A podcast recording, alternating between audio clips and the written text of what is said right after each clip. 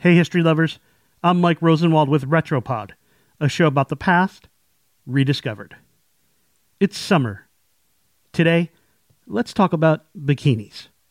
And naturally, this story will be in two parts. So, here we go. Part 1. 1946, July, Paris.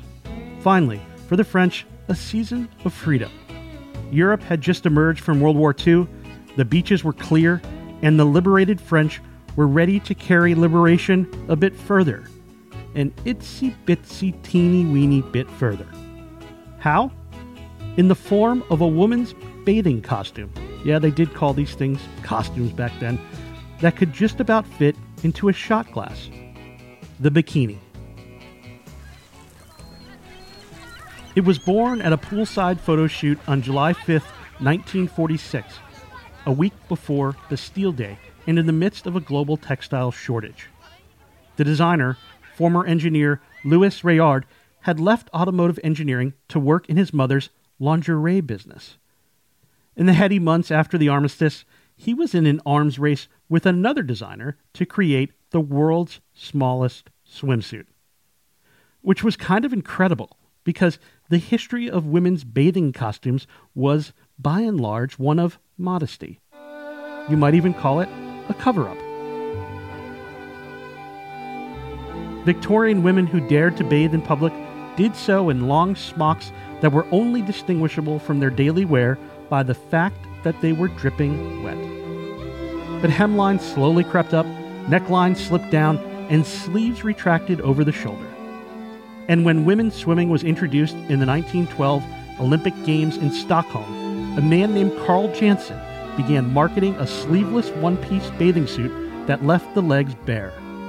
Although his knitted wool garment came with a matching cap and stockings.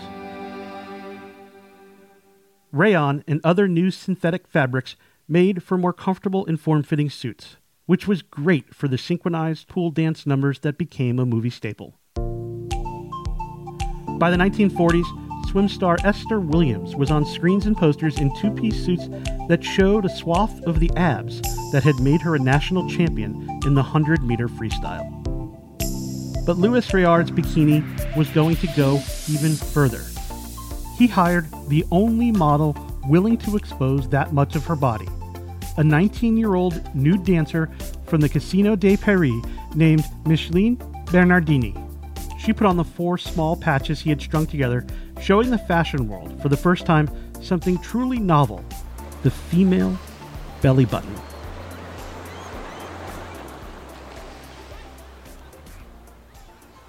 Okay, now part two. This part is, how to put it, brief. At first, the bikini was more of a sensation than a success. Some photographers and models did dare to show the suits but it was slow to break through the modesty barriers on European beaches, much less in the post war United States. Many commenters condemned the look, and plenty of communities banned it. But celebrities began their own naval maneuvers. Six years after Bernardini was the first girl in a bikini, actress Brigitte Bardot starred in the movie The Girl in the Bikini. In 1962, the original Bond girl Ursula Andress strode from the surf in Dr. No in nothing but a knife and bikini. It was the jet age that really boosted the fortunes of the skimpy garment. The wealthy and glamorous began to shuttle in and out of the Riviera, bringing new standards of beachwear to shores, pools, and imaginations around the world. I'm Mike Rosenwald. Thanks for listening. Special thanks to Steve Hendricks, who reported the story for the Washington Post. And for more forgotten stories from history, visit washingtonpost.com slash retropod. Hi, I'm Hannah Sampson, a reporter for the Washington Post, By the Way. By the Way is your new digital home for travel. Find guides to the world's best cities written by local experts and discover news you didn't know you needed. Visit us at washingtonpost.com slash travel.